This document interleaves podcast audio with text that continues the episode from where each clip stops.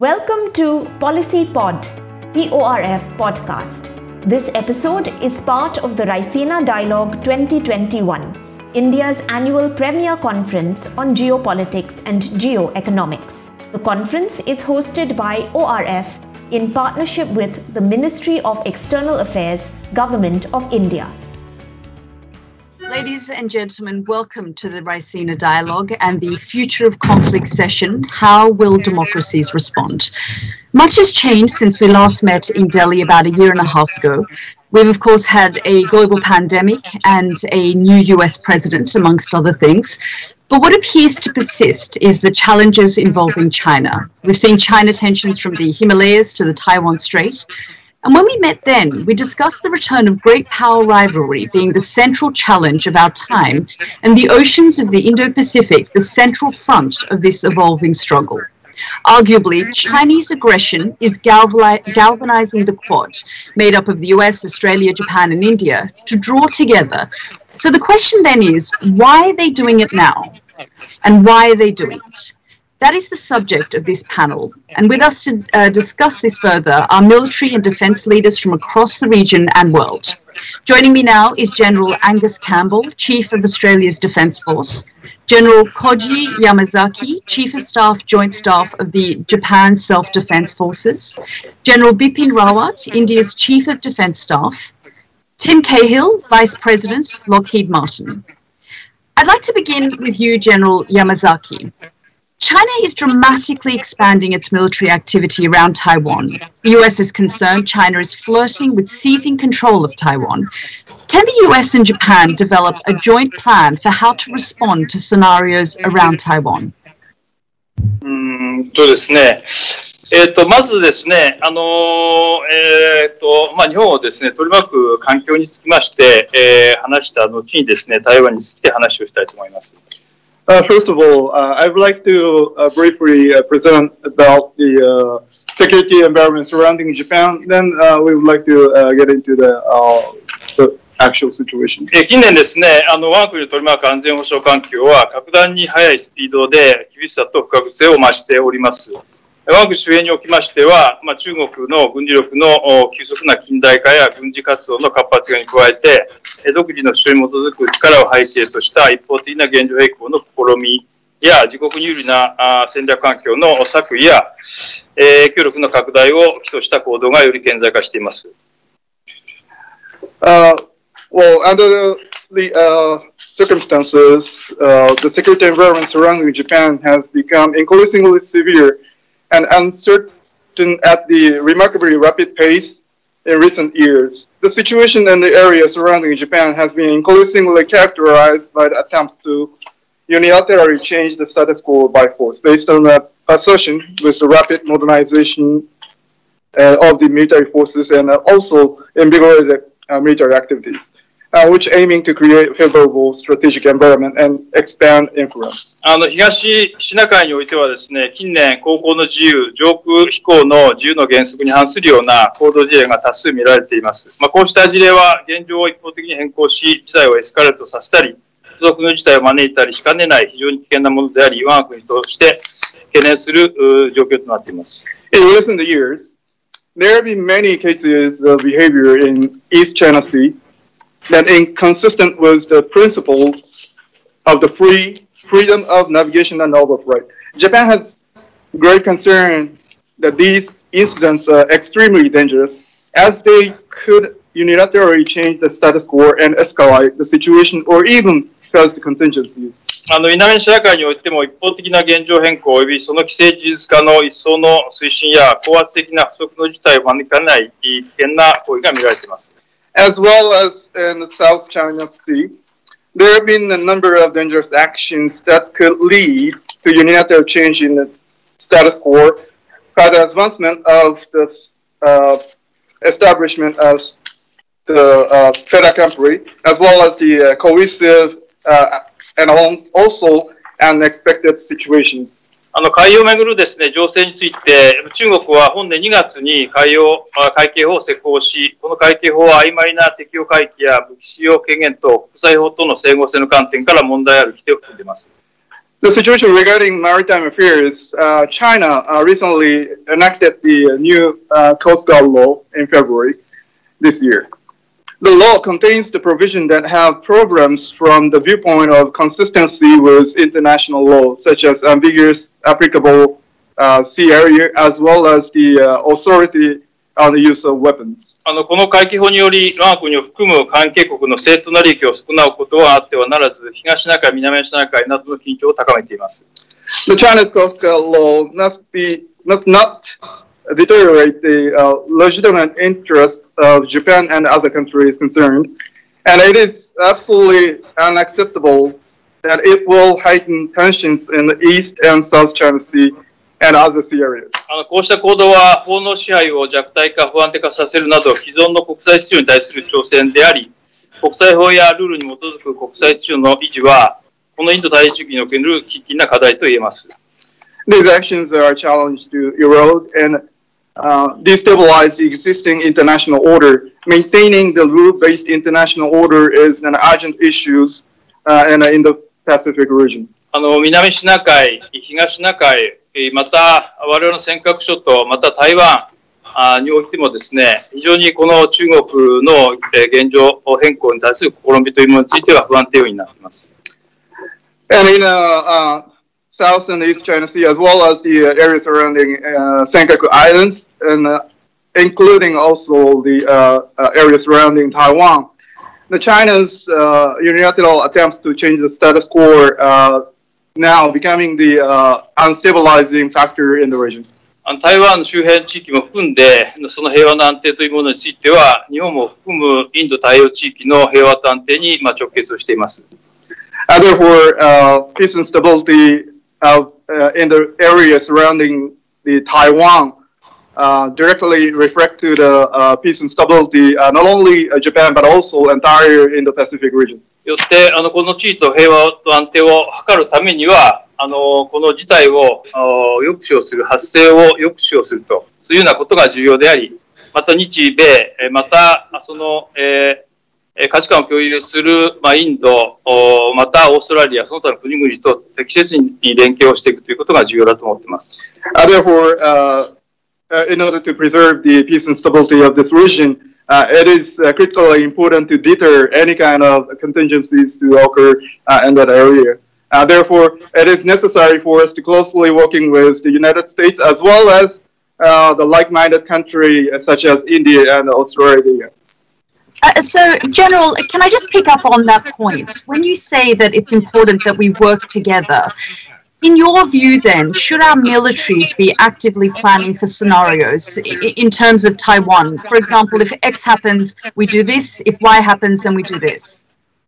えっとですね、あの、あの、その、えー件につきましてはですね、あの、やはり地域の平和と安定のための取り組みというのはいろいろ、 えーございます。あのーそこの細部については、あのーえーコメントすることはできませんけども、やはり地域の平和と安定には、えーえーいろいろな国が連携を図っていくということが当然重要だと思います。Uh, for the matters, uh, actually, there are various uh, uh, items and uh, initiative that we will be able to uh, carry out for the peace and stability of the region. But as uh, from my uh, standpoint, I just uh, would like to uh, uh, uh, not to uh, comment in detail. Uh, ho- however, uh, there are uh, so many uh, uh, various countries uh, can undertake uh, all kinds of uh, attempts uh, for that reason uh, So- in various ways. So, can I just pick up on that then and, and say, General, do you view Taiwan then as a red line? あの、台湾のですね、えー問題の等につきましては、その、えー台湾、えーとですね、それぞれの当事者同士が、えーしっかりと解決すべきかあ問題だというふうに思っております。我々はこの地域のえ一員をなすものとすればですね、あの、その、しっかりとその取り組みを、えー連携をとって、えー対応していくということです。Uh, as for that matters, uh, it is necessary to be solved uh, by the actual uh, actors uh, of the issues. As uh, so, Japan, as the uh, nation uh, part of this region, uh, will uh, obviously uh, will uh, make our own uh, effort uh, to address uh, uh, the matters uh, uh, in that regard. H- however, the, that that is the uh, the uh, answer uh, for my uh, for that question. あの、一つですね、付け加えると、えー非常にこの地域の、えー事態というのは、やはり、その、日本の防衛にも直接的なかが関わりがあーございます。Uh, however, I just wanted to add uh, a comment that the, uh, any kind of probable uh, contingency in that uh, region uh, is uh, directly uh, impact on the defense of Japan.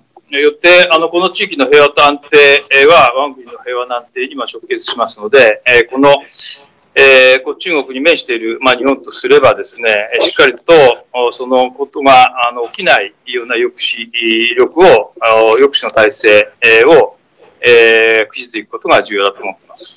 Uh, therefore, uh, in other words, uh, uh, the peace and stability of this region uh, is uh, directly uh, influence uh, Japan. As uh, Japan directly facing China, uh, it is necessary for us to uh, carry out our utmost effort to deter any kind of occurrence of the uh, contingencies, uh, so that we will maintain to our uh, uh, deterrence uh, posture in the system. Okay, thank you, uh, General uh, Yamakazi. Uh, I just want to come to uh, General Campbell. Um, what would happen if indeed China did attack Taiwan, and if the US does intervene in Taiwan, it could trigger a much wider war, dragging Australia in? Uh, thanks, Yalda. It's great to see you again. And uh, could I thank the Raisina Dialogue invitation to be part of this panel.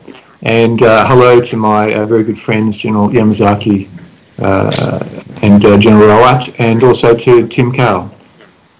You ask a very challenging question. Look, I'm going to offer a more general response, uh, Yalda. Uh, conflict from the perspective of democracy is always our last resort, and diplomacy our first. We're living in a time where both diplomatic and military weight and effort working in complement is tremendously important. We need to see uh, opportunities and to drive possibilities to create new arrangements, new friends, new structures, uh, new experiences that build the idea of stronger together. Uh, Australia is very clear that the future of China and Taiwan needs to be a future that is resolved peacefully. Conflict over the island of Taiwan uh, would be a disastrous experience for the peoples of the region. And it's something that we should all work, work uh, to avoid. Uh, there is a pathway to a future through peaceful dialogue, but it's a hard path and it needs to be worked. General Campbell, I suppose then, if I take the, the question further and say, is joint planning for Taiwan contingency, if we talk about that, is it appropriate for trilateral efforts for Japan, the United States, and Australia to have joint planning for Taiwan contingency? Uh, Yalda, uh, each of our countries represented, and, and all countries, militaries, undertake a whole variety of planning. They rarely ever talk about it. It's part of what we do. Uh, military organisations are planning organisations. Uh, what we do do uh, very actively is seek to build the relationships that strengthen interoperability and cooperation and capacity and potential. For example, between Australia and the United States, a, a very long ally, Australia and Japan, uh, working uh, with Australia, Japan, and, and the United States working with India, a relationship that we are growing and is of great potential, and we really appreciate that relationship. But the point about building relationships, generating in- interoperability, the capacity to work together, and to understand the interests uh, and the worldview of others is both to lessen the potential for conflict and, if necessary, be more effective in conflict. And where there are circumstances of potential conflict and potential adversaries, you create a much more complex conflict calculus in the minds of adversaries about what happens when we're not on our own, but when we are working together. And that's why I really like that idea from a military point of view that we are stronger together. Australia's former Defence Minister Chris Pyne this week said Australia will likely be dragged into a war with China in the next five to ten years. What's your reaction to that? Uh, he is a very experienced uh, and uh, long-term uh, parliamentarian and uh, senior minister uh, before he retired. And I listened to his perspective, of course weighted with a whole range of other factors.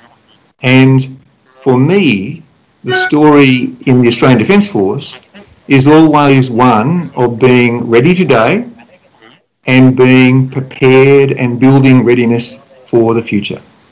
And so uh, rather than pick a conflict or create a potential future, the Defence Force of Australia and all defences need a variety of options and capacities to deal with what I think is going to be a very complex future.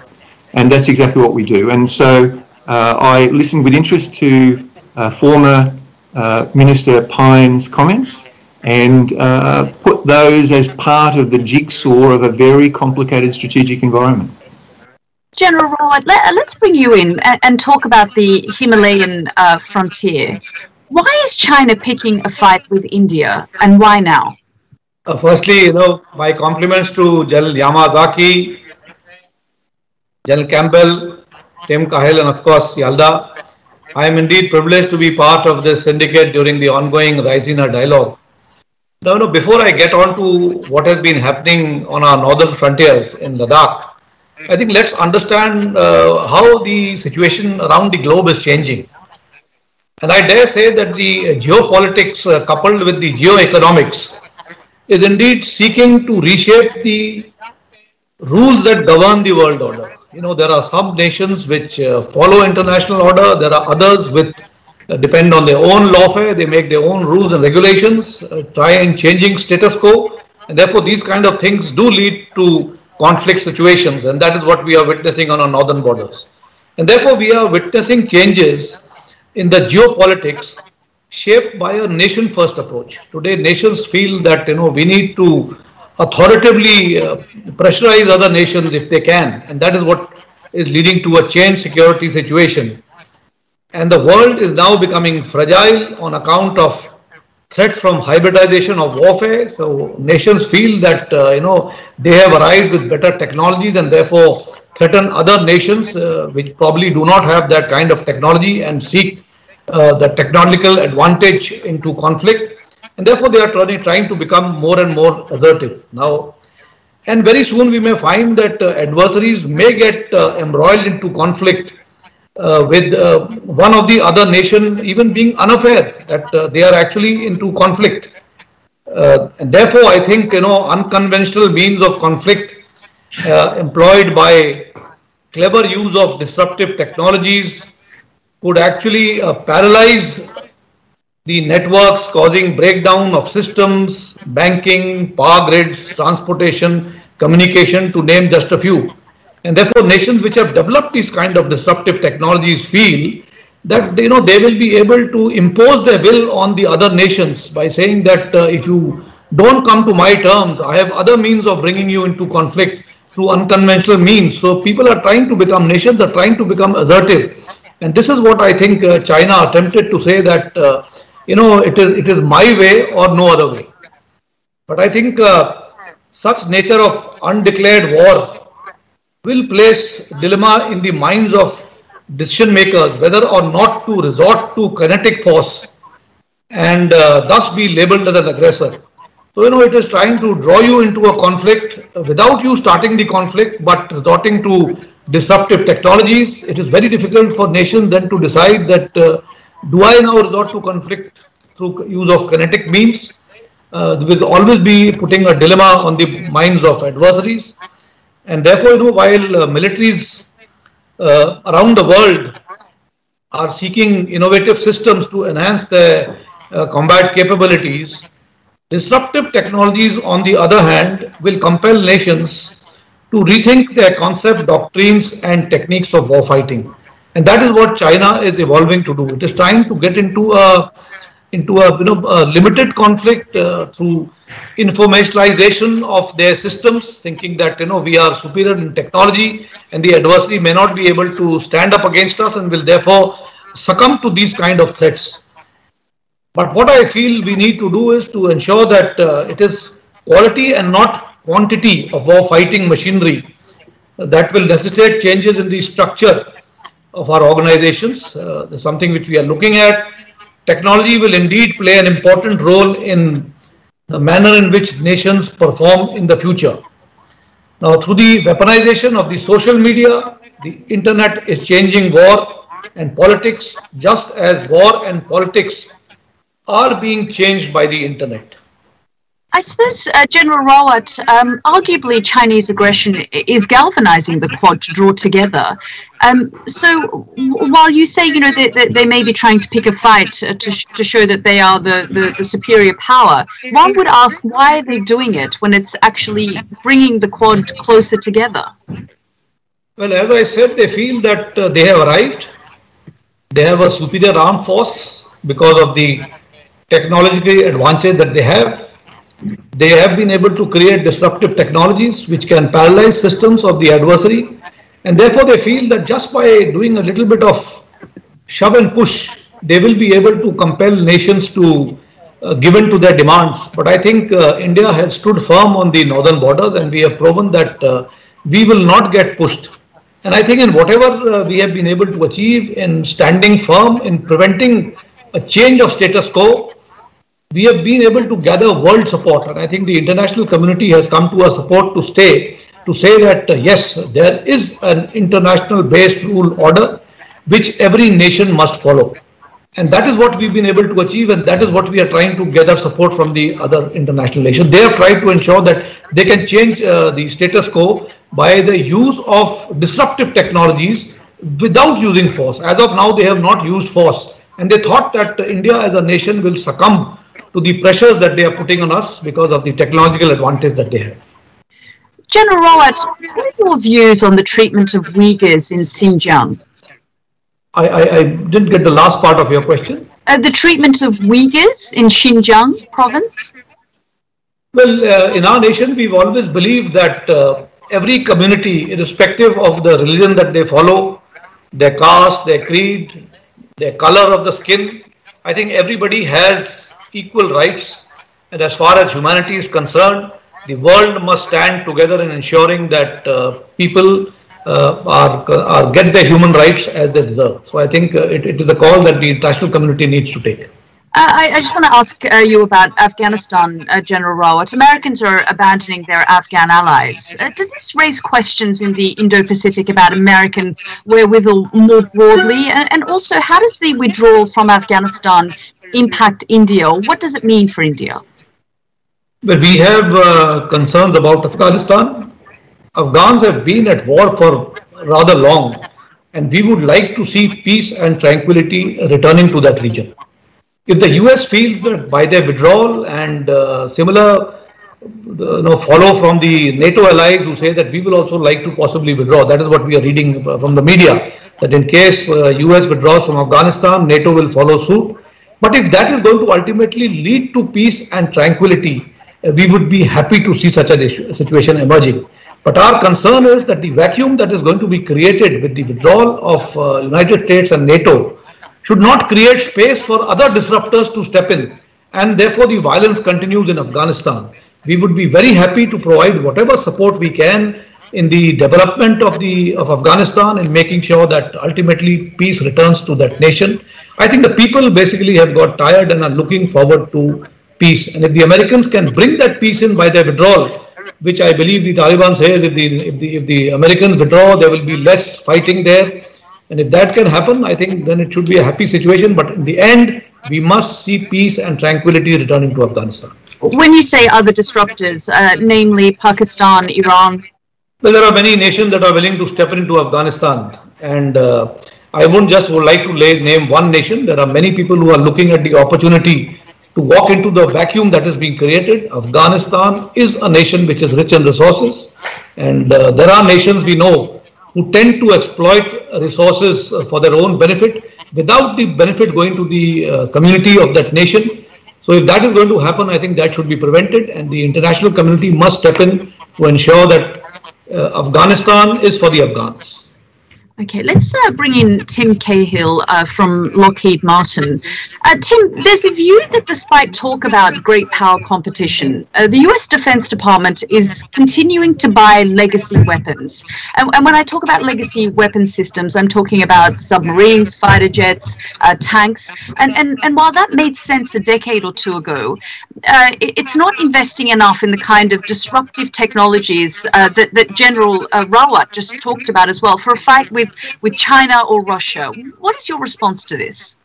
Thank you, Yael. And first of all, uh, thanks to you, thanks to my esteemed colleagues and uh, and the Ministry of External Affairs for letting me join this uh, this great panel today. You know, I, I think that um, it's not an either or, and I believe that uh, the United States and, and many of the great nations that are represented here recognize that we have to move beyond just a a platform view or an individual weapon view. Um, but those those tools are still critically important to our future.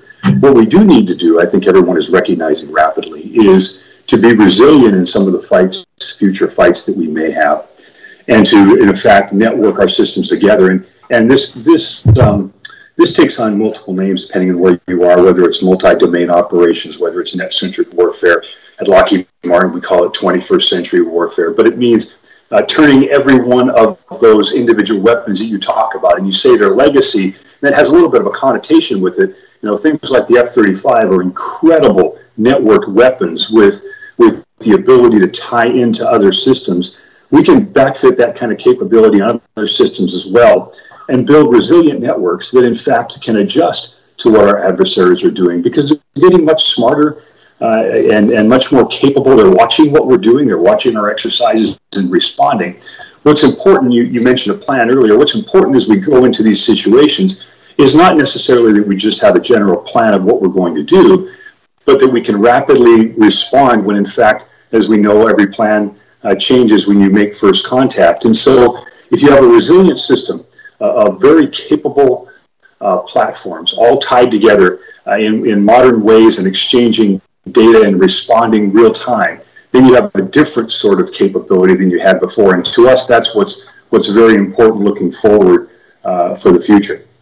Uh, you just mentioned the F 35. Uh, the chairman of the House Armed Services Committee says the F 35 is a case study in everything that is wrong with what the Pentagon buys. What's your response to that? Well, I think um, you know there's there's been a lot discussed about the F 35. I will say that um, from our view and from, I think, the view of the United States Air Force and, and the Pentagon itself, the F 35 is the most capable fifth generation system on the planet right now. Uh, it, now, it now is at a price point that is, in fact, less than uh, legacy fourth generation fighters, so it's cheaper, it's, it's significantly better. The, um, the maintenance costs are coming way down. And in fact, uh, nations around the world, and, and many of the nations here represented uh, in today's panel, have made the decision to buy F-35s and have and have um, and continue to look hard at as their future uh, their future militaries. They are buying more F-35s and, and reconfirming the capability of that system. So we continue to compete worldwide. Uh, we do it on the on the facts and the merits and the capability and the cost and the industrial partnerships uh, that we provide with the system, and the system continues to win and continues to uh, to gain the confidence and, and the loyalty, and and, uh, and frankly the um, the word that we continue to get back from when we talk to pilots and we talk to militaries around the world is that they couldn't be more glowing in, uh, in, in the capability that the, uh, that the platform brings. So, um, you know, there's always a, a, lot of opinions out there, and we respect those opinions, and we work hard with the congressman and others. Uh, but respectfully, it's an incredible platform, and uh, and is the right platform for uh, for the allies of the nation of the United States and, and those represented here uh, for the future. General Rawat, you're not buying F-35s. Well, we our Air Force is uh, still exploring the options of the uh, you know the aircraft that they need to buy for their their force. F-35 is a very modern aircraft and uh, you know state of the art. Uh, I'm not sure if uh, the US would be willing to share this kind of technology with the other nations because what they've offered to us is the lower version of the uh, F series. So you know we would like to see what is on offer and we, we will be very soon floating a global RFI for the kind of aircraft that we wish. Yes, it is a very good modern aircraft, and that will put uh, the United States Air Force on a different plane altogether uh, when they get this aircraft. It is state of art. I think it's, uh, it's a great aircraft. Yes, that's what I would like to say. Uh, Tim, um, space has become a domain for competition, and, and China is investing massively in it. What, in your view, will that look like in the future, and what does that mean? Well, I think they have invested massively in it. I think what they recognize is that uh, the allied democracies of the world have a great advantage or had a great advantage in space um, and great capability. And it, and it is the enabler. It ties us all together and, and ties our economies together, frankly, even beyond just military capability. Uh, what it means is that we have to be prepared. Um, they are going to be disruptive. They are going to bring uh, uh offensive uh, capability, I think, to space in the end. And we've got to be prepared, just like we are in air and sea and land, is to be resilient, to again be able to adapt. Uh, if they come after space assets, be, be able to adapt in different ways with, again, with resilient networks and capability that ensure that we can respond appropriately. So um, it's a, um, we have the lead, I think. We have um, great capability in that particular regime. It's very, very critical to us. And um, I think we need to continue to, to, uh, to protect those assets and, be, and, and make them as resilient as we can for future conflict. I, have got about 10 minutes to go, so I, I, just wanted to open up the floor to some questions from, from the audience. And we've got one here for General Yamazaki. Um, General, one area, and someone from the audience says this, one area that will not change even as specific threats evolve is grey zone conflict, below the threshold of war. India is all too, too familiar, but this is becoming an increasingly favored Chinese tactic across the Indo-Pacific. There are challenging, these are challenging for states and conventional militaries to address. So what options are open or what changes can be made to better adapt to the increasing, um, uh, increasing nature of conflict?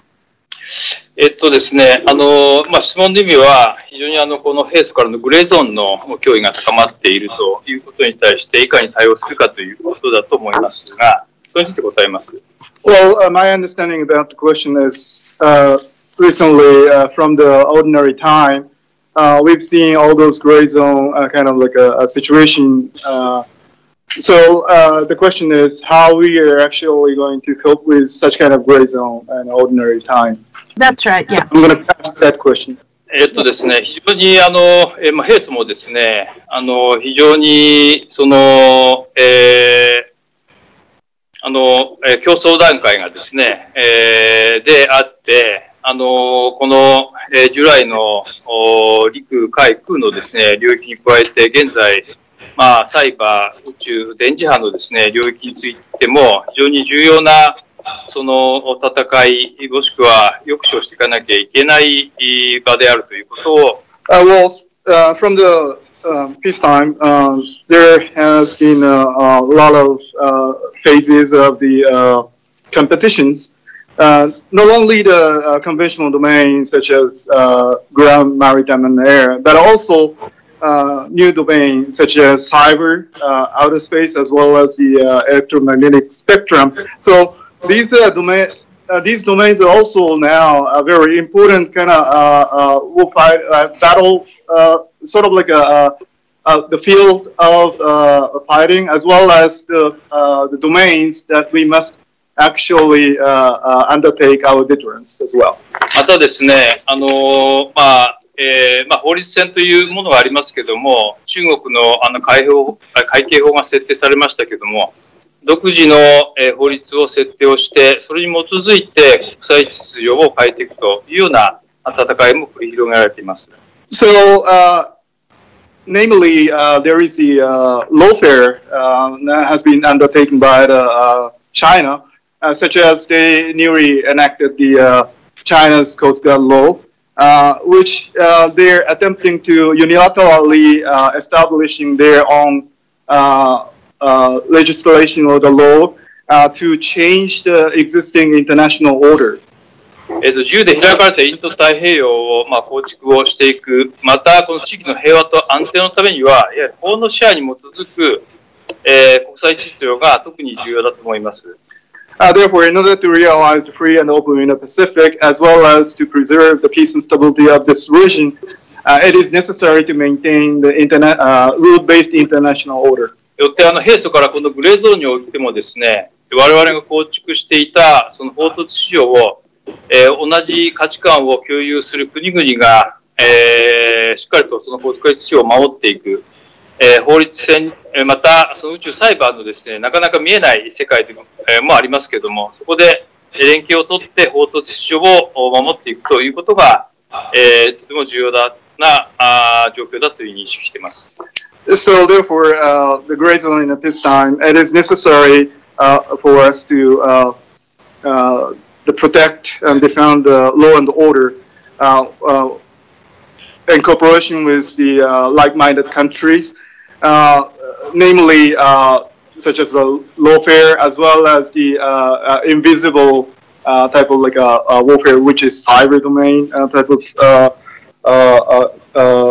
confrontation needs to be dealt uh, by the, uh, all those uh, like-minded country to protect the law and order. その意味において、今日ですね、パネルであの参加している私の友人であるアラバットインド参謀長、またキャンベルオーストラリアあ司令官、またあのアメリカからはケイヒルロッキードマーチ副社長、アメリカサイドありますけれども、やはり日米豪印、しっかりとですね、連携を図っていくということがさらに求められていると思います。Uh, therefore, uh, here in this panel, uh, now we have uh, General Bipin Rawat from in India and, and my uh, friend and Angus, General Angus Campbell from Australia, as well as the uh, uh, Vice uh, President of the Lockheed Martin, uh, the Cahill, uh, Mr. Cahill from United States. So this kind of like cross collaboration and cooperation among those four nations, uh, Japan, United States, Australia, and then India, uh, is critically vital and important now. Thank you. Thank you so much, General. I, I, just want to pick up on this same question to General Campbell. Um, if you can give us your thoughts on, on China really using grey, uh, grey zone um, uh, conflict uh, as, as sort of a tactic and, and the increasing hybridization of conflict. thanks, Yalda. This isn't a new tactic. Uh, nations have sought to nibble away at arrangements that they are uncomfortable with for thousands of years. What we see in the modern era, though, with the opportunities of a globalized internet environment, uh, we can see scale and ubiquity and instantaneous action through the cyber domain. And if there is a will, uh, you can see in places like the South China Sea the the effort at effectively changing the norms or rules on the ground. Now, I would say that these are always challenging uh, tactics because they place the dilemma in those uh, at which they're directed. How do you respond? How do you uh, maintain and pursue your interests, legitimate interests in a global community, uh, while not seeking to breach that barrier into open conflict. I think two things are really important here. One is about the idea of making sure that the shields around your own democratic institutions and the fundamental uh, elements of your sovereignty are protected. And the other is uh, that you are very clear on what are your national interests and what are those common or overlapping interests with other nations, so that you are clear why you're pursuing a particular course of action. And then there will be occasions when sunlight remains an extraordinarily powerful disinfectant. And so sometimes uh, illuminating the issue and in doing so, potentially galvanizing a much wider community of common interest can be very powerful. And I think, and I don't speak just of one country, I think we are seeing this happen more frequently now as the trend towards the misuse of that grey space between norms and rules and the outbreak of conflict is very commonly being uh, exploited. Great, thank you. Thank you, General Campbell. Uh, can I go to Tim? Um, there's a question here for you which says, uh, as we tackle emerging threats, whether space or cyber or others, can legacy defence contractors keep up with the upstart disruptors and bring their more vast resources to bear on new niche problems? Well, we think the answer is yes. We think we are. Um, and and by, by multiple ways. First of all, we, we're building partnerships with commercial companies. Uh, that's very much key to what we're doing right now, trying to bring commercial technology uh, the disruptors, I think, keep us uh, keep us on our toes if, if we already we're not already on toes, and I think the competition is good. Uh, but we are we're working hard to actually bring them into the fold, have them help us, us us help them with uh, with uh, look, looking at how, how to how to get involved with national defense systems, and then and then bringing us additional technology. but there's great innovation and, and technology, I think, in the big companies already as well that we're bringing to bear every single day uh, across the world. Thank you, thank you, Tim. Um, General Rawat, there's, there's a question here for you which says, uh, India, uh, in the middle of reorganisation of its defence forces, with you driving and implementing these changes, uh, what specific focus is being given to these new and emerging domains of conflict? The, uh, the new and emerging domains of conflict. Uh, as you uh, reorganise your defence forces. We are now going in for a major reorganization uh, within the military. And the basic issue is to integrate our uh, Army, Navy, Air Force together into a joint, uh, you know, force capable of dealing with the threats on our borders because we have very complex borders on the on the, on the land borders. We have uh, the sea, uh, which we have to look at the Indian Ocean region and now the Indo-Pacific. So we need to organize ourselves in a manner that uh, we can ensure that we work as an integrated joint force capable of taking care of our threats that are emerging uh, on our land borders and along the sea. We are looking also at ensuring that uh, we are able to imbibe technologies, uh, trying to make sure that the cyber space technologies are work together in a joint manner. And our ultimate aim is to ensure that the some of the products of our defense forces add up to more than the sum of the whole so that uh, the capabilities develop and we are better competent and better capable to deal with the threats that we will be witnessing in the future.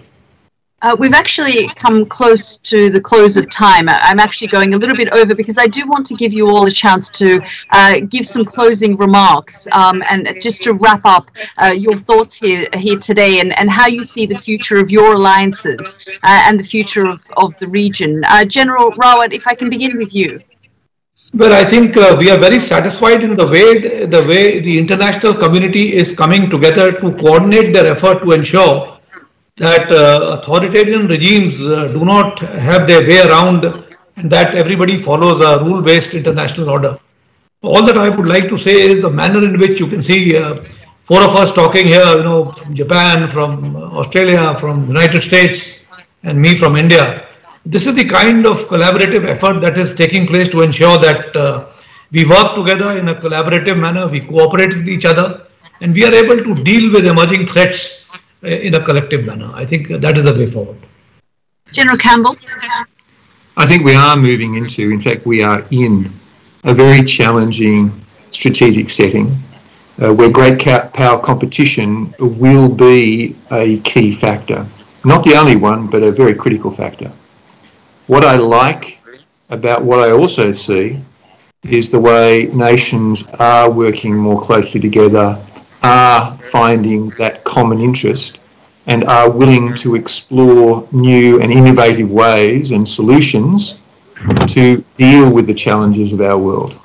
So, ever the optimist, but we have hard work to do. General Yamazaki. はい、あの最後に一言、あの我々がですね目指しているのは自由で広がれたインド太平洋のビジョンの実現であります。 Well, uh, just one comment. Uh, what we are aiming is to realize the free and open in the Pacific. あの本ビジョンは法の支配に基づく国際秩序を維持強化して、えー、このインド太平洋の地域を自由で開かれた国際公共財とすることにより、えー、地域全体の平和と繁栄を確保していくというビジョンであります。It is a vision to realize that the free and open in the Pacific to uh, to realize the vision of free and open Indo-Pacific, the basic uh, concept of the vision is to secure the peace and stability, uh, the prosperity of the entire region by maintaining and strengthening the rule-based international order and making the region as the free and open global commons. このビジョンを実現するために、えーえーえー、アメリカ、インド、オーストラリア、また他の国とですね、力を合わせて、えーいろんな各種取り組みをに取り組みをとしていきたいと思います。Uh, in order to realize the, the vision of a free and open in the Pacific, uh, will, we will, as Japan, uh, we will closely uh, collaborate and cooperate with the uh, United States, uh, Australia, and India in various ways and also uh, various initiatives. Thank you. Thank you. And Tim? Yeah, well, well as my uh, colleagues have eloquently stated, you know, our threats are getting more complex uh, all the time. Um, our adversaries are, are adapting. Um, they're getting smarter. They're getting more disruptive. It's so important that I think we look to strategies and capabilities um, to, to be more resilient, to be more evolved, more integrated, more interoperable. Um, you know, for over 100 years, Lockheed Martin has stood side by side with, with all of the customers, including uh, my esteemed panelists here in their nations, to provide peace and stability. We look forward to continuing that journey with you.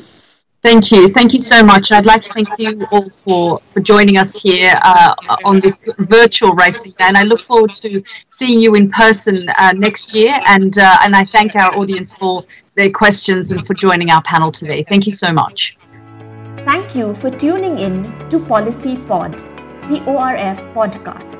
Please subscribe to our channel for updates on upcoming episodes.